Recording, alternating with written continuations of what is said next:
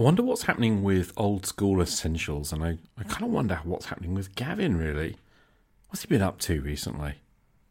Shall we find out?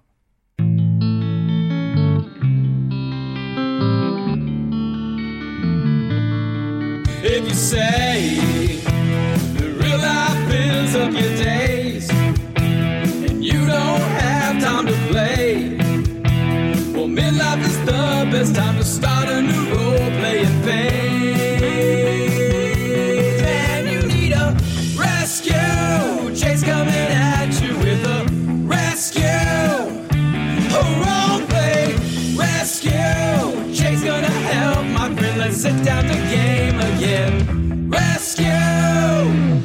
My name is Che Webster, and this is Roleplay Rescue. Hello, rescuers. Welcome back to the show, and I hope this is finding you well.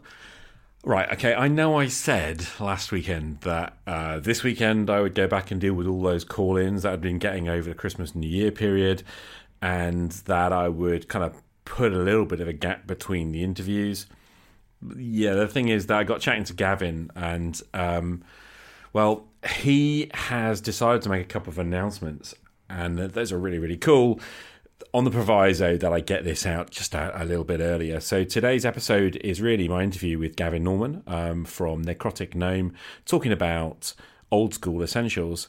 And I'm going to save those uh, call ins for a little bit later. That that is apart from one. I do want to share a new caller's first call in because those are always awesome. So let's dive in, I guess. This is season five, episode twelve, talking OSE with Gavin Norman. Oh, good day, Che. This is Brian calling in from in the United States, and uh, I just wanted to give you a big thank you to you. I am uh, I am also an old gamer who is slowly getting back into it, and over the last few years, been trying to get into uh, a little bit of fifth edition, mainly with my son because he's very interested, and found your podcast or a few others, and uh, I, I have to say I, I am very appreciative of the topics you discuss, and you are slowly dragging me back uh, to the table, thankfully, because it's been missing for a long time. So, uh, uh, yeah, I just wanted to give you a thank you. Uh, calling in now from uh, Arizona, U.S., used to be out in Hawaii, uh, and we're doing a bit of uh, traveling around right now before going back to Australia. So, hopefully, can keep doing some gaming on the go. So, keep at it. Thanks, man. Hello, Brian. Brilliant to hear from you. Thanks for your call in. And yeah, I'm so pleased to hear that you're kind of thinking about getting back to the table, really. And, you know, that interaction with uh, your son and such is it just sounds brilliant. I'm really, really pleased. Um, I was also kind of relieved that when I first heard your voice, I could have sworn you were from Australia. And at the end there, you clarified that, the going back to Australia. Um, but you lived in what, Hawaii and Arizona? Blimey, you get around. Um, loving it. I absolutely love first time callers. So please, please keep listening and please do feel free to call in anytime um, because, you know, you can say nice things about my show anytime you like. Brian, brilliant to hear from you, man. Game on.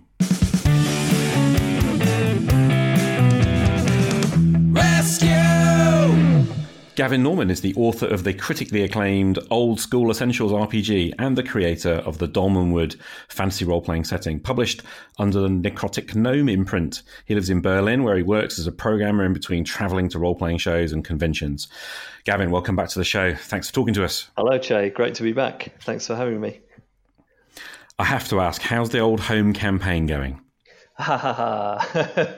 Uh, it's on hold. Basically, uh, since my daughter was born this year, um, I've not I've not had any time for such frivolities as running games. I thought that might be the case. yeah. The great realities of uh, being a father, right? Yes. Uh, is everything well? yeah, yeah, yeah. Really good. Um, yeah, keeping extremely busy um, with projects and with my daughter, but yeah, everything's great. Um, everyone's healthy and happy. Um, yeah, It's fabulous to hear, really. It's, it's really good. yeah. So last time we spoke um, was back in, if you believe it, December 2018. Oh wow. Okay, I was trying to remember when the last time was. Right. Yeah, way back. Um, So it aired at the end of, of December 2018. Um, and we were then talking about, you know, um, really, was it BX Essentials back then? And Mm. at the time, I think Old School Essentials was more of an idea. I don't think you'd even really got the name at that point. Yeah, I, as far as I remember, that was the period where I was searching for a new name and going Yeah. through all sorts of crazy ideas, which had a pretty mixed reaction, mostly from people in the community. Yeah, oh, absolutely. Um, so, you know, we're looking back here, we're well over a year past that now. So, Mm. how do you feel the redesign and the Kickstarter and all of that? How do you feel it went? Uh, absolutely amazing. I mean, pff, you know, I, I set the I set the original funding goal. I think it was fifteen thousand euros, which was a kind of realistic, like minimum size print run to do. Um, I was kind of, you know, anyone who remembers the initial stretch goals I set, we're up to like fifty thousand, something like that. And that was like kind of in my mind was like crazy, kind of uh, probably won't reach that level. Yeah. Um, so yeah, I mean, it ended up at 160,000 and loads more stretch goals added. Like so, it, it did way way better than I'd even dreamed possible. Wasn't it like 50 grand? Wasn't it like 50 grand within a couple of days or something? Yeah, I think so. Yeah. Um, no, actually, yeah, it hit it hit all the original stretch goals in 12 hours actually. Wow. So, like the the morning after I launched it, you know, I logged in and was like, "Oh my god, all the stretch goals are unlocked already," um, and then was like scrambling to think of more cool stretch goals to add. Um, Must have been very gratifying. yeah, totally. I mean, the the end result of the product, of course, is like much better now than it would have been. You know, like we got those forty pages full color artwork. Um, Yeah. I actually I, I didn't actually discuss this on the Kickstarter, but I um, increased the quality of the paper as well because of the success of the campaign. I was going to ask it. I was going to ask about it. I'm sitting here with my copies in front of me. I've got Oh, my cool. box in front Yeah, of me nice. because you know you never know. We might want to reference it, and Yeah. uh, it's just just luscious. Um, you know, I, I'm aware that people out there. I think people out there don't realise the quality of this. I have to say. Yes, it's it's a difficult thing, isn't it? Because like even if you see photos, it's it's really difficult to convey. The, I mean, the, you know, a lot of it's just the physicality, isn't it? Of like the Yeah. quality of the binding and the paper and so on. back at the back in uh, you know 2018 we were talking about the usefulness of the little booklets you know Right. and um and and I just I just find these I mean the binding the quality of the book you know I have to say credit to you it's amazing to have at the table you know you can lay these flat in front of you uh, you can pass them around they're just they're just lovely Have you have you had a chance to use them? Actually, I've unfortunately not had a chance to use my copies at all yet. I mean, apart from you know as reference looking things up, but in play, no. Yeah, a little. A little. I mean, you know me. I'm I flutter around games Yeah, like right. crazy, but um, yeah, um, and and try and persuade um, uh, Shandy Andy uh, from Unguarded Treasure podcast to actually run a game for me. Mm. Right, he's cool. he's just up the road from me, and he comes Yeah. to my game group, and he wants to do Wilderlands, you know, and um, Uh. he's like, "Come on, mate, get it out, let's do it." but yeah, we I used it a little bit with the school kids. We um, just had a look through them, and they Mm. were just blown away, you know, because remember they. I don't know if you do remember. Yeah. They play test the advanced Yeah, John yeah, stuff, Yeah. you know, uh, just a little bit. And of course, to see the final book for them was was lovely. You know? yeah, yeah, yeah. That's really cool. So um, it was a good Kickstarter. what did you learn from it? What did you learn then? Um, I guess I learned a lot of a lot of different kind of smaller smaller lessons. Um, Some some big things I learned though. I mean, one major thing we've already touched on was the stretch goals. Like, don't kind of lay out all your stretch goals right from the beginning, Uh-huh. because you you know you can you can't really judge in advance how quickly the funding is going to go. Um, so you can be in a position like I was, where after 12 hours everything's unlocked, Yeah. and then you're scrabbling around trying to think of more stuff. Or you can be in the opposite position. You know that you set the um, goals too high, and then none of your stretch goals get reached, um, yeah. which also is kind of frustrating, I guess, for backers and for user creator. Um, Are you suggesting maybe if you in the future you would you know stage them out and just see how the reaction is, and then of course you can stretch or retract the distance between goals? Is that what you're suggesting? Yeah, exactly. That's that's what I should have done probably, um, and Mm-hmm. probably would do in the future if I, you know, if I would run a campaign with a lot of stretch goals like that. Again, Yeah. I'd probably, um, you know, I mean, if if you've only got like two or three stretch goals, I don't think it matters either way. You can just set them Mm. at a realistic point, and if you hit them, you hit them. Uh, Yeah. but with, for a campaign with a lot of stretch goals like that, um, it's not so much about like stuff you absolutely want to produce, but I think it's, Mm. it's a lot about like keeping the interest of backers and you know inspiring new backers to join. Like, oh wow, look at all these stretch goals that we're probably going to hit.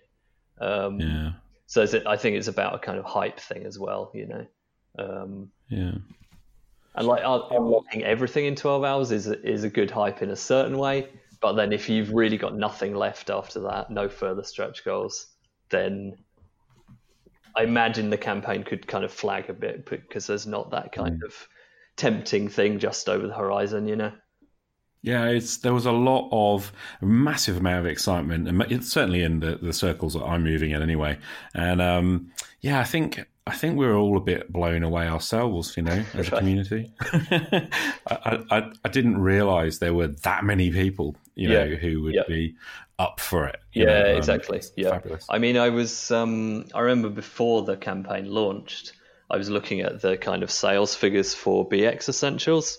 Mm-hmm. Um, and I seem to remember I sold around a thousand copies of that, like PDF slash print, like mix of both.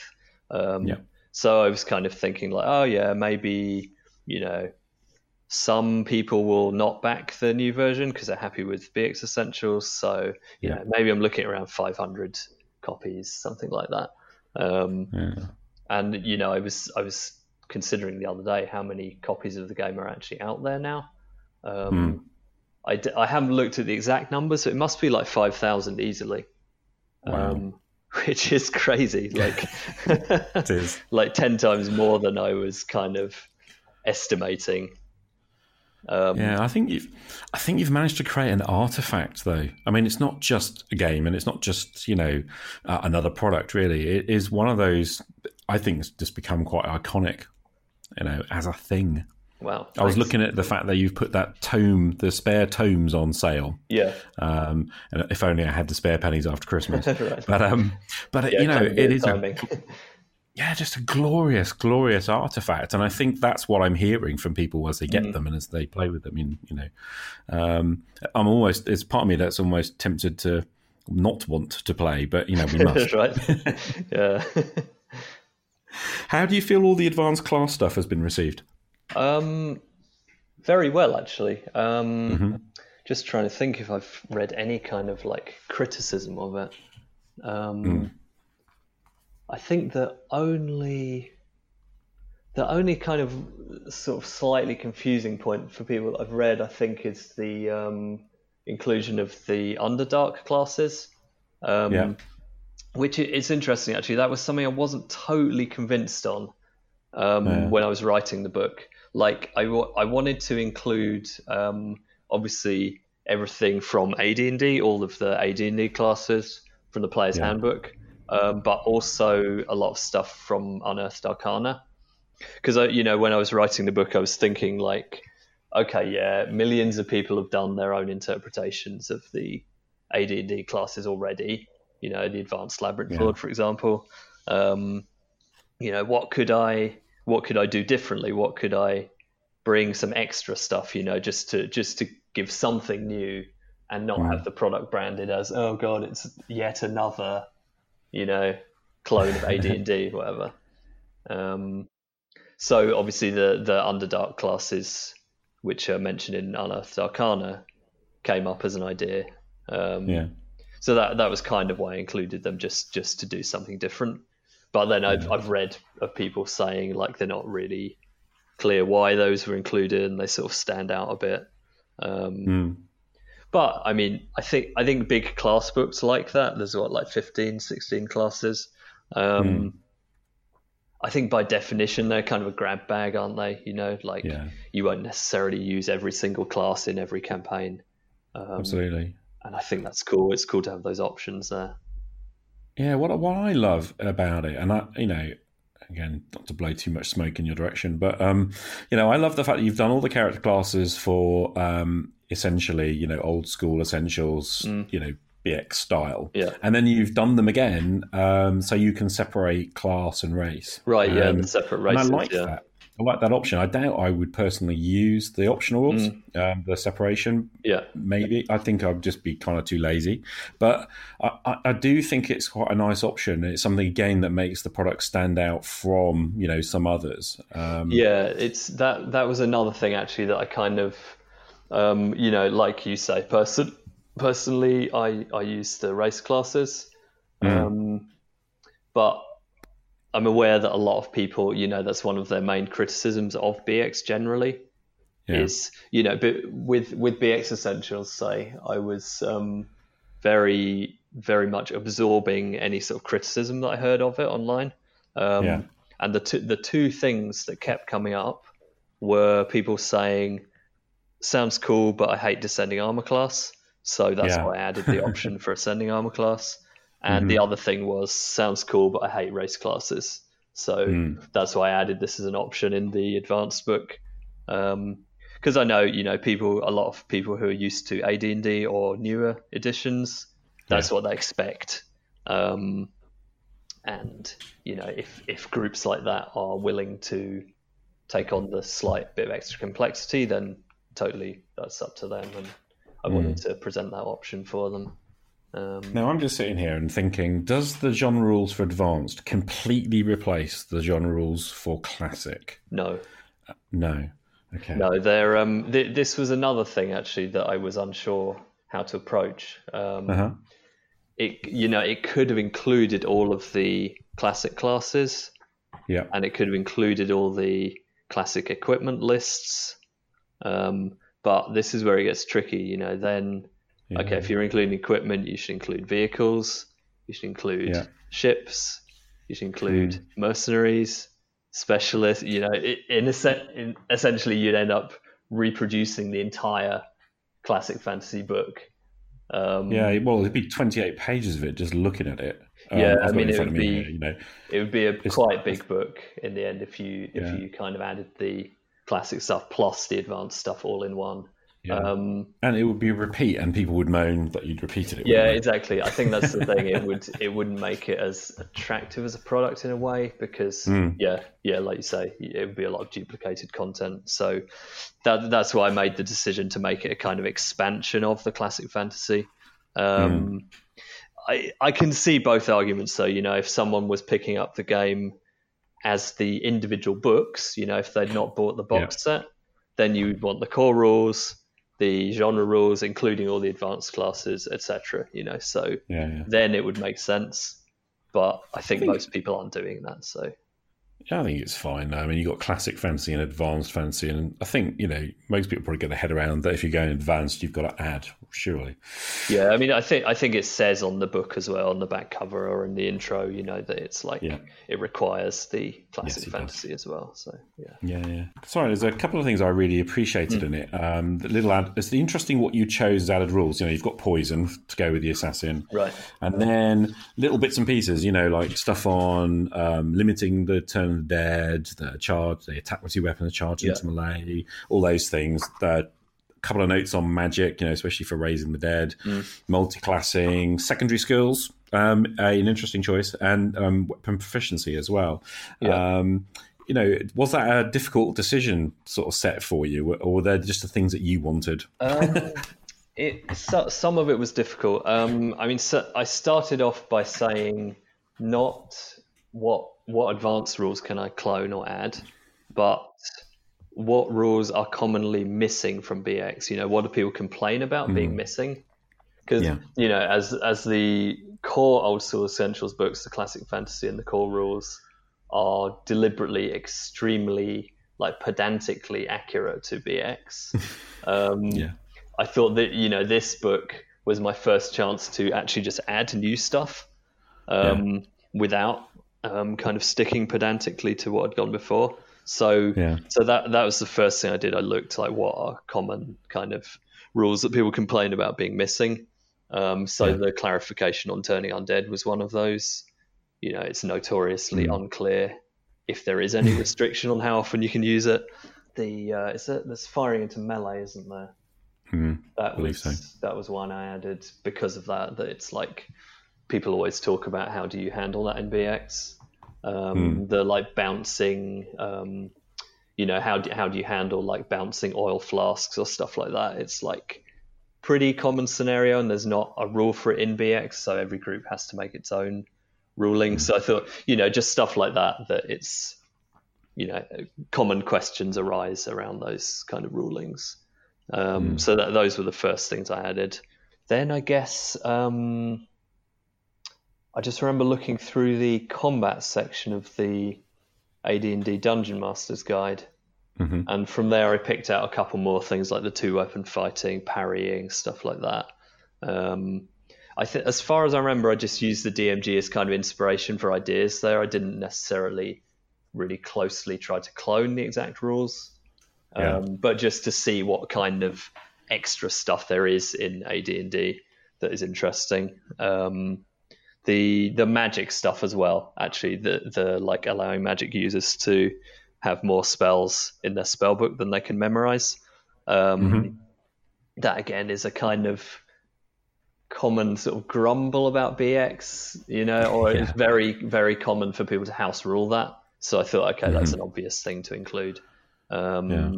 Weapon proficiency I included just because I come from a AD&D 2e background where that was a really big thing, and I just thought that's like I wouldn't use it in all campaigns, but I certainly would make use of that myself in some campaigns. Um, The secondary skills is a funny one. I, I literally only included it because I had one page spare. And I was like, Right. uh, what am I going to put on one page? Uh, and nothing really came to mind. So in the end, I was like, okay, secondary skills. That's kind of a classic kind of AD and D type thing. Yeah, absolutely. So, how about the spells? The illusionist and um, druid stuff that gone down well? Um, I guess I've not heard people talk about the spells so much. Actually, thinking about it, um, Were they hard to convert?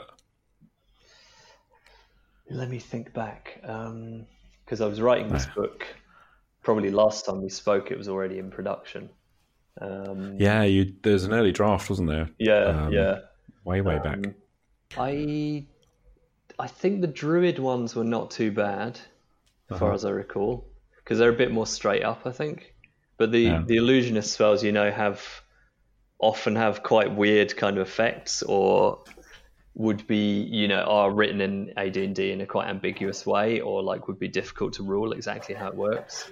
Um, so that, as far as I recall, that required a bit more thought, like attempting to write those in a bit more BX kind of way, where it's maybe a bit more clear um, how Yeah. it works.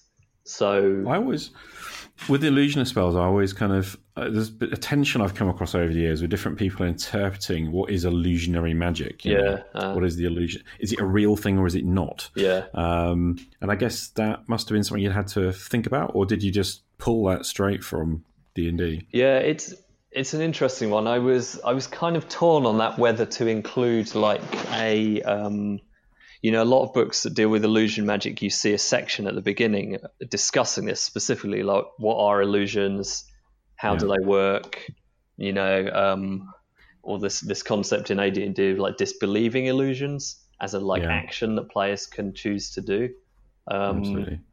I I was considering including something like that, but I felt like at the end of the day, I, I would prefer not to have had that.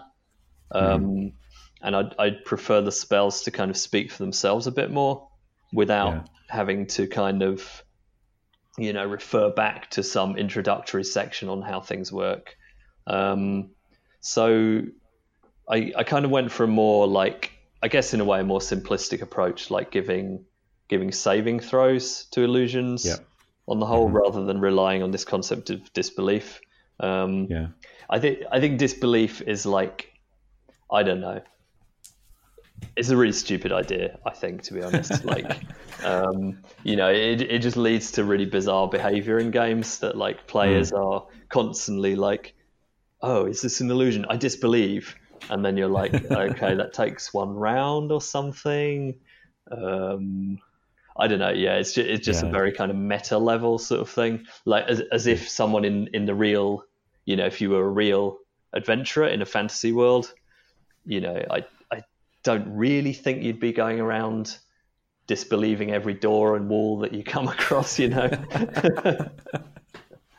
yeah, I had, I had a weird thing. It's not in using these rules, but recently I've um, I had a trap in my uh, my mega dungeon, which um, the guys uh, slowly started to figure out was illusionary. And um, then, yeah, one of the old kind of really old kind of gamers went, "Oh, can I disbelieve it?" And I was Right. like, "No, not really. It's it's still there. You you're sitting there thinking." I don't believe this, but um, you know it's still there, swooshing Yeah. away. Yeah, yeah. It's, a weird it's a weird quirk of. I, I guess it just came from AD and D. I'm not sure of the origin of this idea of disbelieving specifically, um, but it's kind of stuck around, hasn't it? So I wanted to kind of avoid that if possible. Um, Yeah. So I mean, the the BX Phantasmal Force is quite straight up. You know, it just allows a saving throw. So, Yeah. and to me, to me, that's the in-game mechanism that already exists for seeing if magic affects someone or not. It doesn't need to be a kind of player action. I think. Um, so I, I followed that kind of principle with the illusions. Staying true to what was basic expert, I guess. Yeah, yeah, exactly. Yeah, yeah. I mean, in, it, with the advanced books in general, like I was always trying to take the BX approach as the first priority, you know. And if mm-hmm. if maybe there wasn't something wasn't covered at all in BX, then I had a bit more freedom to kind of, you know, make my own angle on it. But of course, mm. trying to keep it, you know, in line with the the sort of complexity and the approaches of BX you know, BX is my love above all. So I wanna I wanna make stuff that is, you know, in that spirit essentially. Yeah. And coming back to the concept of basic, I remember you talking about how the, the rebrand itself was about really being able to reach out to newer players, Yeah. um, you know, to come bring people into, uh, you know, the old school essentials range. Um, how do you feel that's been going? Has it, you know, has it been a success so far? Do you Um, feel? It's it's difficult to say exactly. I mean, I, I remember a lot of um, comments on the Kickstarter say and sort of messages from people saying they were new to BX um, and gen- generally really positive feedback about the game. Um, Yeah.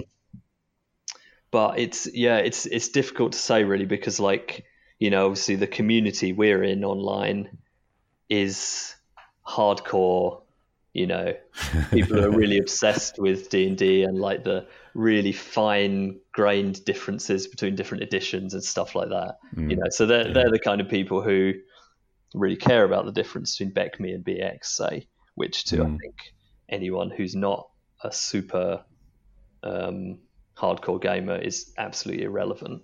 Um, so, so, you know, so the, the the people I'm talking with about the game and I'm hearing from are this hardcore people. So I've not I've not heard so much specifically from newer gamers or more casual gamers, um, apart from on the Kickstarter where, as I said, I did get some good feedback from people who were new to BX. Um, yeah, it's kind it's kind of a weird thing though, you know, like writing a game with you know, trying to bear in mind a market which you don't actually have any direct contact with yourself. Yeah. Um, I yeah, I hope it worked. I mean, um, I've had I've had some retailers tell me, for example, that you know the new name and the, the new look is more appealing than the old BX Essentials, like appealing to their customers. So Yeah. I guess that's probably as close as I can get to that kind of, you know, having an idea about how the game is received more broadly. Why do you? What I mean? What about it makes a great sort of starting point for a new player in your mind? Um, I would say for me, BX has a. Um, I mean, talk, talking about BX originally, then I'll mention old school essentials. Um, I think for me, BX has a kind of perfect balance between um, simplicity and complexity. Like it's, um, you know, it's on the simpler end of D and D versions. Um, you know, with the racist class stuff like that, it makes character creation very quick. Like, there's not a lot of options for new players to consider. You know, you just roll some stats, pick a class out of seven options. Usually, it's quite clear from your stats which which classes are the best choice. buy equipment and you're ready to go. Like there's there's not this kind of complexity of character building in there, um, which I think even even for new players you can make a character pretty quickly. Um, Yeah. But on the other hand, it's not. I wouldn't say exact. It's exactly a rules light game. You know, there are a lot of very solid rules for covering the kind of you know ninety percent of the most common sort of situations in you know dungeoneering, wilderness, towns, etc. Um, So for me, I, th- I think it, it's that kind of balance which makes it really good for beginners. Um, You know, it's sim- simple enough, but it's also meaty enough that it gives you guidance. You know, if you if you look at some of the modern, very very rules light games, um, Into the Odd as an example, I was looking at that recently. Like really really nicely written game, but I do wonder for someone who's new to RPGs, I think it doesn't have enough guidance um, or kind of enough structure. Like I think a lot of these rules light games assume that you already know what D and D is and you know how it works Yeah. um, which for a real beginner's game is not not what you want. I think. Yeah, I always feel very frustrated by a lot of games. I mean, just generally by a lot of role playing games because they don't come with things that, um, you know, I'm just pulling out the classic fantasy genre rules again. Um, don't come with things that, you know, OSE seems to be coming with as a standard, you know, like how to. Uh, how to do a basic dungeon, how to Right. set up Mm. small town, Yeah. how to Yeah. start your hex crawl. All that is in there, isn't it? Yeah. Um, mm. and in a way, I think that is even like Dungeons and Dragons Fifth Edition. I don't think really addresses that anywhere near as completely, you know. And um, one of the things I always liked about the sort of basic expert, whether it was BX or BECMI, you know, and now at old school, Yeah. um, is that it had that built in. Yeah, mm, yeah, definitely. Yeah, it's just like gives you very simple starting points to. I guess that's the thing. Like equally as you can explain the rules for making a character on two pages in old school Yeah. essentials. Equally, you can describe the rules for a dungeon master. Here, here's how you make a dungeon. Just these simple steps. Like you know, it doesn't go into a lot of detail, but it's just some structure to start you off on the path. I think. Um, Sorry, I was, I was just going to say, I think it's very easy for us as kind of experienced gamers to forget how perplexing the whole thing can be. yeah totally yeah yeah it's it can be a real blind spot i think i mean Hmm. i'm not i'm not claiming that i have made a perfect game for beginners not at all there's definitely things Hmm. i would change if i were to do it again i would add extra stuff you Mm-hmm. know for example um but yeah I think it is a blind spot you know for people who've been playing for decades you just forget what it's like when you first look at an RPG book. Like, what is this? It's like it's di- if you've never seen an RPG, even it's difficult to even imagine like how it works, isn't it? You know, Yeah, like what the procedure of play is. Um, yeah, I mean, I would I would be very interested to write a real beginner's game like that that really leads you through all this stuff. Um, Mhm. Obviously, that that's one thing that definitely is missing in old school essentials, like this kind of examples of play. Um, Mm. I'm I'm kind Yeah. of ambivalent on that nowadays because, of course, you can so easily just look at a YouTube channel or something, you know, to see people playing, Yeah. which probably is better than a sort of written out example of play. Um, but yeah, I mean, I think there's also a place for having that stuff in a book as well, along with the rules. So what's in the pipeline, Gavin? Um, a lot of stuff. uh, yeah, more more stuff than I can handle, really. So um, it's kind of about prioritizing um, what to what to address next. Um, so the the real closest next thing. Um, So the the old school essentials rules tome sold out unfortunately recently. Um, I mean, I say unfortunately, like in one sense, it's super cool that it was that successful and popular. But you know, I I feel bad now that there are people who want to buy the game, and I'm like, well, sorry, there's none left. Yeah. Um, Sold so out. yeah, should should have printed a few more. Is the lesson learned there? Um, But again, it was impossible to really gauge how quickly they'd sell out. So, um, so yeah, the the next thing will be a second printing of the rules tome. Um, Probably, I mean, I I don't have exact dates for it yet, but hopefully January to February, something like that. We'll do the print run. Yep. Um, Fantastic. so that'll be basically the same book. The I think there's like five or six tiny points of errata, like typos, basically that slipped in, um, will be fixed. There'll be new cover art just to have something fresh. Um, Yeah. yeah, so that that will be early early this year. I nearly said early next year. This year. Um, so the then the the other thing that we're planning for um, early this year, Q1, um, again maybe sort of February ish, Mhm. is a, another Kickstarter for Old School Essentials. Um, So this time it will be to produce the two two main things. Um, the referee screen. Did you see the referee screen? I guess you I did. Yeah. Have you got the PDFs or did you get the print? Yep. The print. I think I actually ordered a print copy, oh, and I cool. think okay, it is awesome. I didn't actually So, yeah. because it was so expensive to ship it from the states. yeah, Um, That- well, I have one of those little um, US postal boxes now Ah, um, because nice. I'm such a junkie for stuff. cool. Um, that's a nice way of doing it. on Yeah. Yeah. And I slipped it in. Then what they do is they open all your parcels and they kind of aggregate them together. Hmm. And uh, I think I slipped it in, um, so it is upstairs. Oh, somewhere. awesome. Nice. That's a good idea. um, But anyway, a hardcover. So the the existing screen is um, like the inserts for the Universal GM screen, right? Yeah. So yeah. the idea is to do a proper deluxe print run just of the screen, not as inserts, but as an actual like cardboard thing. Hmm. Um, so I just I just thought that the the Peter Mullen artwork on it is so amazing, Hmm. and I it just really deserves to have like this full deluxe quality treatment. Yeah. Is that going to be um, the the kind of card stock you know you used in the main box and things?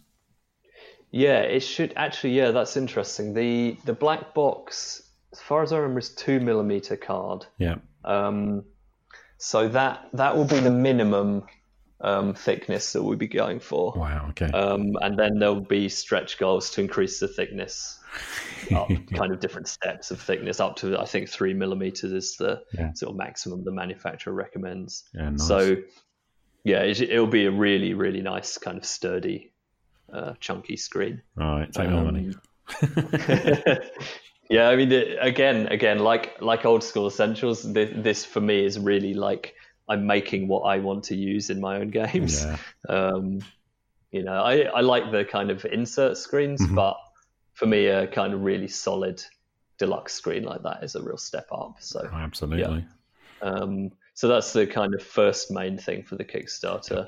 Um, the other the other major thing is the players rules tome Right. um, which will be essentially is just half of the rules tome in a book. So it includes the core rules, the character classes, equipment, spells, um, and that's it. So it stops there. It's it's like literally half of the rules tome.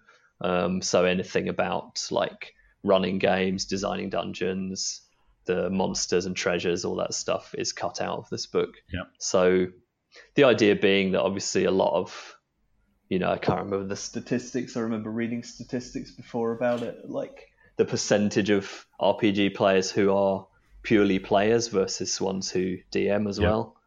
Um, but it's a, it's a lot of people are purely players, right? yeah. As far as I recall from those numbers. Um, so th- this is a book for them, basically. Like if you don't if you don't want to spend the extra money to get all these extra pages that you're never going to use. Um, so this will be a kind of cheaper entry point into the game for people like that. Absolutely. It's about accessibility, really. Yeah, exactly. Yeah, I mean, you know, I'm aware that like, you know, in my my opinion is that old school essentials is very good value. Mm. Like, you know, you get a complete game and very deluxe quality for your money, and it's much much cheaper than something like D and D five, for example. Mm. But also, I could, I know there are people who are like feeling it's quite expensive, Yeah. so I wanted to kind of make something that is, you know, hopefully more accessible price wise for people. Mm. Um, so that'll be the players rules tome. Are the little booklets going to be available? Are they available separately? Yeah, they are available. Yeah, uh, yeah. I think it's as far as I remember from the pricing. If you buy the five individual books, it's the same price as the black boxes or something like that. I think. Um, so I yeah. mean, you know, if you want to buy all five, you may as well just buy the black box. But Yeah, well, I was just kind of thinking about the player who wants that. I don't know, just want the, the magic user spells and the, and then player Yeah. spells and the class, you know, genre rules, basically, isn't it? And that's it. Yeah, exactly. That's another option. Yeah, you could Yeah. Mm. buy the three individual books, or you could just buy the spells book or whatever. Yeah, and I guess Yeah. if I play a fighter, I don't need anything more than the genre rules, really. Mm, exactly. Yeah, yeah. Fantastic. Maybe the core rules. Yeah, Yeah. yeah. Oh yeah, of course. Yeah, but the the player's rules tome will essentially it will include the content of three books: the uh, core rules, the genre rules, and the spells. Yeah. Uh, but it will the price point will only be slightly more than the price of one of the individual books. So yeah. it'll be you know it'll have a really good price.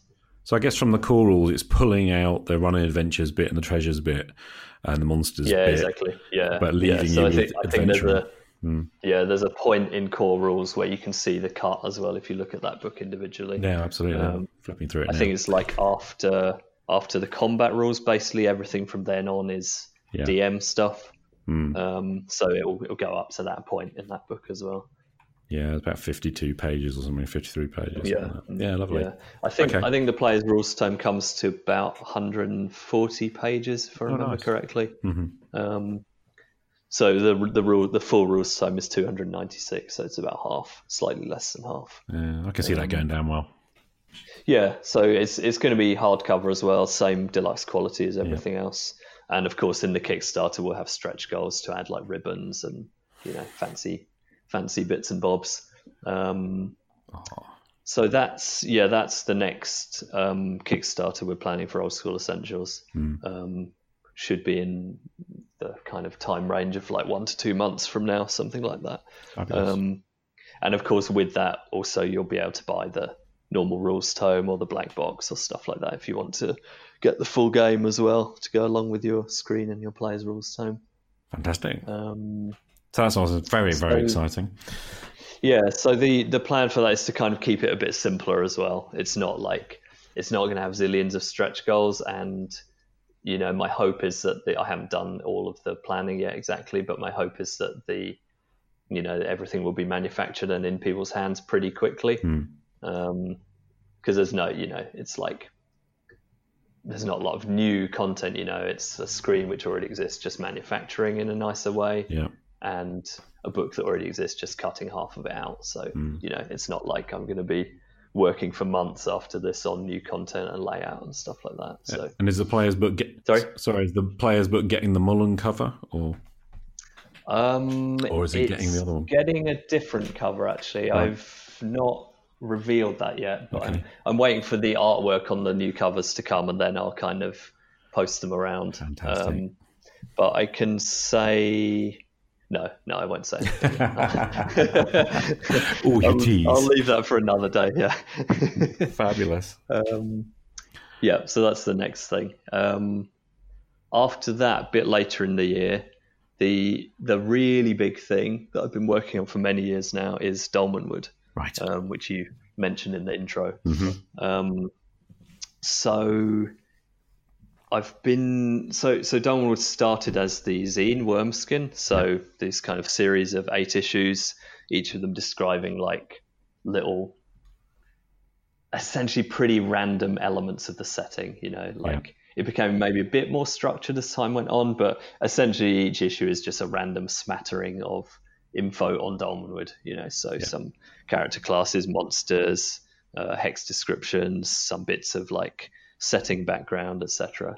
Um, so you know, it was really fun to write that, but it's a really crap way to run a game. You know, I've I've been running Dolmenwood games for years using the info in Wormskin, Yeah. and even for me as the creator of the zine, it's like very difficult to use in play. You know, you you don't know if you you know you don't know which issue things are in, and you know everything is all, all scattered around in a sort of random fashion. Um, so for for many years, I've wanted to kind of do to give it the sort of full book treatment. You know, like rather than these um, smattering of different zines, like to have everything in one book. Um, so that's that's what I'm working on. That's the kind of main big thing I'm working on now. Um, so that'll be kickstarted later this year. So um, the what I what I've discussed previously on this is that it's going to be the Dolmenwood campaign book. So it'll be everything from Wormskin that's about that's like set up for the referee. So the setting background, hex descriptions, monsters, and then like five times more content maybe than you find in Wormskin. Um, so yeah, the idea is that this is this is the one book that you can, as a referee, you can pick up, and that gives you everything you need to play Dolmenwood. Um, but what what is what is kind of left out of the campaign book is everything for players. So, like you know, there's a lot of new classes, um, different spells, magic systems, um, you know, different kind of equipment, stuff like that. Yeah.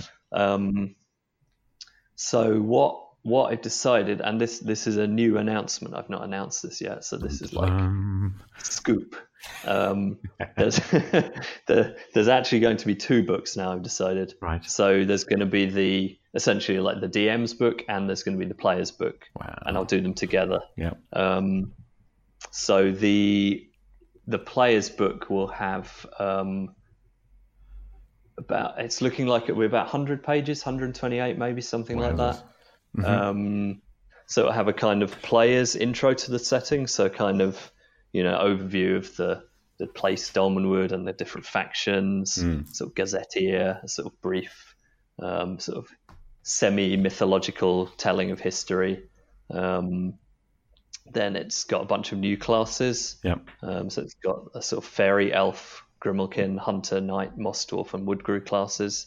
Um, then a bunch of expanded equipment. You know, so it's you know it will, it will require the the BX core rules or the old school essentials core rules, but then it adds everything that you need to play in Dolmenwood. Um, so that's that's going to be a sort of companion to the campaign book, which is looking like it will be maybe two to three hundred pages. And are these going to be Um, A5 or A4 or? A4 these are, so these are full size books. Wow. Um, which I I made that decision quite a long time ago, and I've been doing the layout on the player's book the last month, Yeah. and I'm really glad I made that decision. Like it has totally um, justified itself.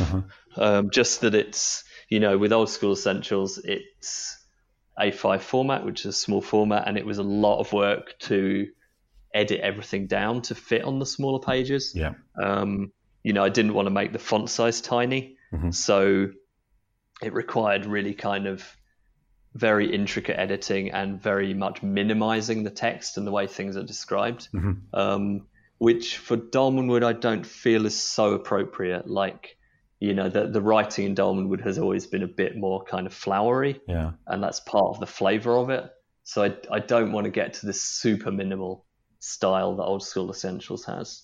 Um, you know, it's I'm still aiming at usability, so there's there's still this kind of breaking down things, breaking things down into bullet points and so on. Yeah. But it, it's just nice to have the extra breathing space that the larger pages provide. Um, yeah, so there, there'll be A4 hardcovers, um, same same kind of printing quality as Old School Essentials. And just so we don't fall into the trap of assuming our listener um, knows what Dolmenwood's about, that's a sort of British Right. fantasy fairy tale type thing, right? Yeah, exactly. Yeah, so it's a it's a woodland setting. Um, the forest is about I think 150 miles across, something like that. So it's like it's a big space to have adventures, but it's not like a whole world.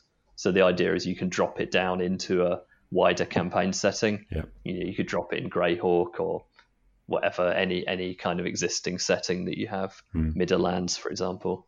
Um, but yeah, it's it's kind of inspired by um, British kind of folklore and mythology. Um, so lots of uh, strange fairies. Um, yeah, lots of kind of stuff from fairy tales. Lots of fungus. Yeah. Um, weird like standing stones and cults that uh, congregate around them. Um, so yeah, I, I'd usually describe it as like a weird fairy tale setting. So it has this um, this kind of pre 20th century fairy tale vibe of like you know having kind of fairies as like whimsical and also sinister, like that they can have this this dual kind of nature. Yeah, you got a classic sort of darkness to it. I think there's a there's Right. a vibe in there, isn't there? Of um, sort of yeah, scary weird. yeah, yeah, yeah. It's it's a kind of I see Dolmenwood in a way as a lot of in betweens. Like it has elements of sinister and creepy stuff, and yet it's not a horror setting. You Yeah. know, No, absolutely not. Yeah. And you know, also has it has elements of kind of comical or whimsical kind of stuff, but it's definitely a serious setting. You know, it's not Yeah. a sort of comedy or kind of uh, um, sort of satirical or mock sort of setting. So it's yeah, there's a, there's a lot of different influences in there that are kind of I feel balanced in a nice way. When I first read Wormskin, my first impression was this slightly hippie feel to it, um, slightly drug addled. But um, I'm not accusing you of anything there. yeah, the, yeah. I mean, the the first two issues go quite heavy on that. You know, in the first issue, you've got like table of psychedelic mushrooms, and then in the second issue, you've got a table of other generic psychedelic substances. um, so yeah, yeah. There's definitely that kind of psychedelic element as well. Um, Has it been a popular Actually, setting? Yes, yeah, definitely. Um, I mean, it's I've seen it referred to quite often as like one of the best old school settings, but always with the caveat that it's very difficult to run in its current form, Yeah. in the zine form. So, you know, I'm I'm really hoping this will be a very, you know, from the kind of feedback I've got from it in the past, I'm hoping, you know, presenting it in a single book that will be a very popular setting. Um, yeah, so really excited about that. I've got I've got lots of artists working on stuff for the books already as well. So um, I've not shared that much yet, but I will as you know in the coming months. I'll start sharing more bits and pieces. Um, oh, by the way, actually, I'm I will soon be looking for playtesters as well for the especially for the players book, which is a nearing completion. Fantastic. Um, so any anyone who's playing in a Dolmenwood game, Hmm. um, get in touch, and I'm I'm interested in people to have a look and give feedback and run games with it. Oh, fabulous. It sounds absolutely exciting. Really does. Um, yeah, really Yeah, want- it's- wanted that amazing. book for a while. yeah, again, me too. You know, it's like the culmination of many years of developing this setting. So it's yeah, super exciting to see it coming together. Um, and the the artists I'm working with, like, it's gonna be you know really do the setting justice. I think. yeah. um, going for a kind of mostly a sort of fairy tale kind of style artwork. Yeah. So what do you think? Are we talking summer, autumn, winter?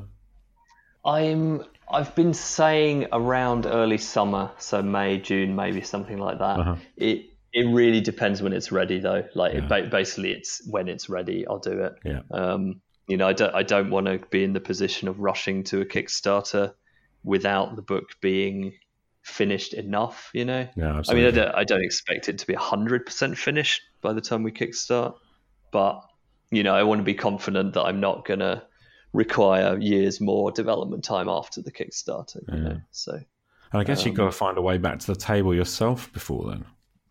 yes, yeah, I've been thinking of trying running games online actually. Um, just that, in a sense, I think it's a bit easier to organize Like, there's a, you know, obviously on the internet, there's a much wider pool of players, so there's not so much that, like, who's got time on this date, who's got time on that date, and you know, people dropping out, whatever. Um, and also, I think I think just the the setup in terms of like, you know, having to set up every, set everything up for the game, Mm. having loads of people come to my flat. Um, I th- I'm kind of feeling like running games online is easier in that sense as well. So will be more feasible for my kind of lifestyle now. Um, we'll see. That I'm not. I'm not sure what I would run. You know, I would run. I would like to run stuff where I can test new classes and things like that. Yeah. Um, but maybe not Dolmenwood. Maybe I'd love to run a mega dungeon. Actually, I really love mega dungeons. Um, Ooh. We'll see. I'd I'd love to write a mega dungeon, of course, but I, I'm not really sure I'm going to have time for that anytime soon. If you if you're going to pick a dungeon off the shelf and Yeah. maybe run it, which one would it be? Um, it would be, um, well, probably it would be Castle Xyntillan, Right. which I just got. I'm not sure if I'm pronouncing that right, but it's um, Gabor Lux's mega dungeon. Yeah.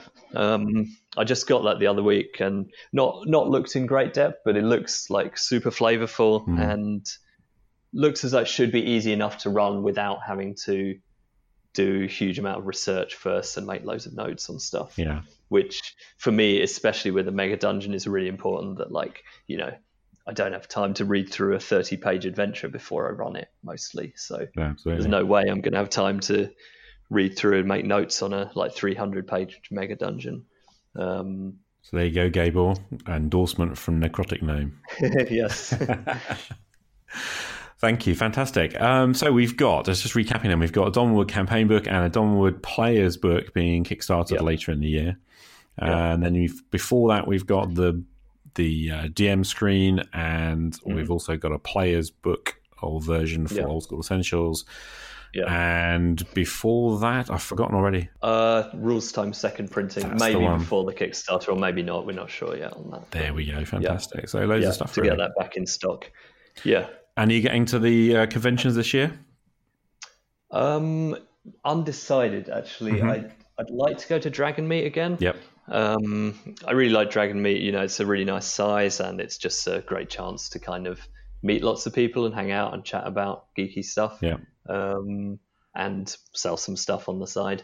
Um, I'm I'm not sure about the other conventions like the UK Games Expo or the Essen Mhm. convention. Um, they're great events, but it's just so much work going to them. Yeah. Um, you know, the the events themselves last like four days, um, and ju- just the planning for that. You know, having to get myself and X number of helpers there.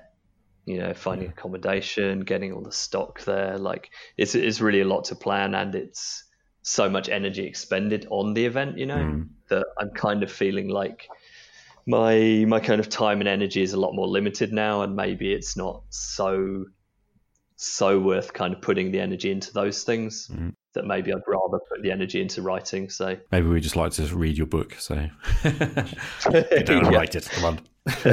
yeah, yeah. I mean, yeah. That's that's what I'm hoping. Like that, you know, come come kind of March or so, I'll really be able to focus a lot more heavily on the Dolmenwood stuff and get that kind of finished up. Mm-hmm.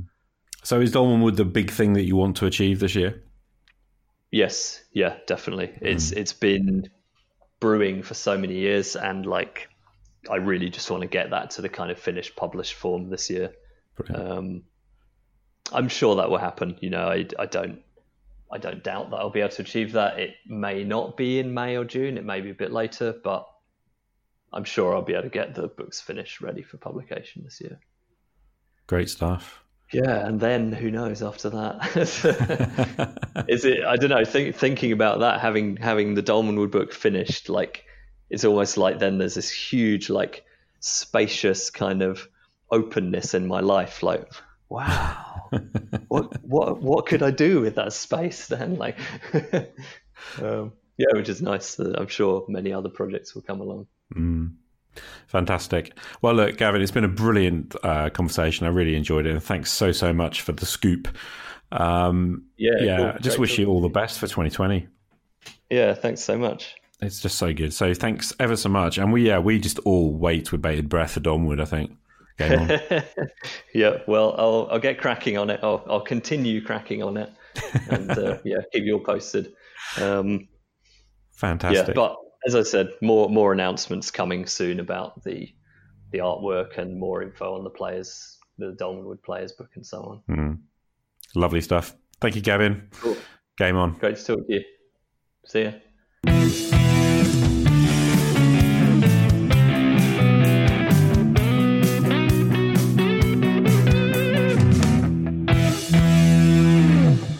That's about it. Um, massive, massive, massive thank you to Gavin Norman from Necrotic Gnome for coming and speaking to us and, you know, sharing all the news, keeping us up to date. Gavin, always appreciate your time, and I know that it's a tough time right now, loads going on for you, but I massively appreciate it. Thank you so much, dude. Game on.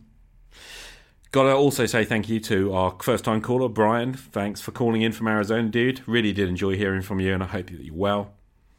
Thanks again to all of the Roleplay Rescue patrons who support Roleplay Rescue for our Patreon, which you can find at patreon.com slash rpgrescue. just got to say, everyone, thanks so much as we come into 2020 for your support. And yeah, you know, I'm encouraged by all of the kind words that I keep getting from all of you guys. Thank you. Finally, thank you to you too, the listener, for taking just a little time out of your day to come and listen to the show. I know it's longer than normal, but I really hope it was worth it. I felt it was. I also kind of hope that I've fulfilled my core mission, you know, continuing to encourage you to play games and play in a way that suits you better. My name is Che Webster. This is Roleplay Rescue. I'll see you again on the flip side. Game on.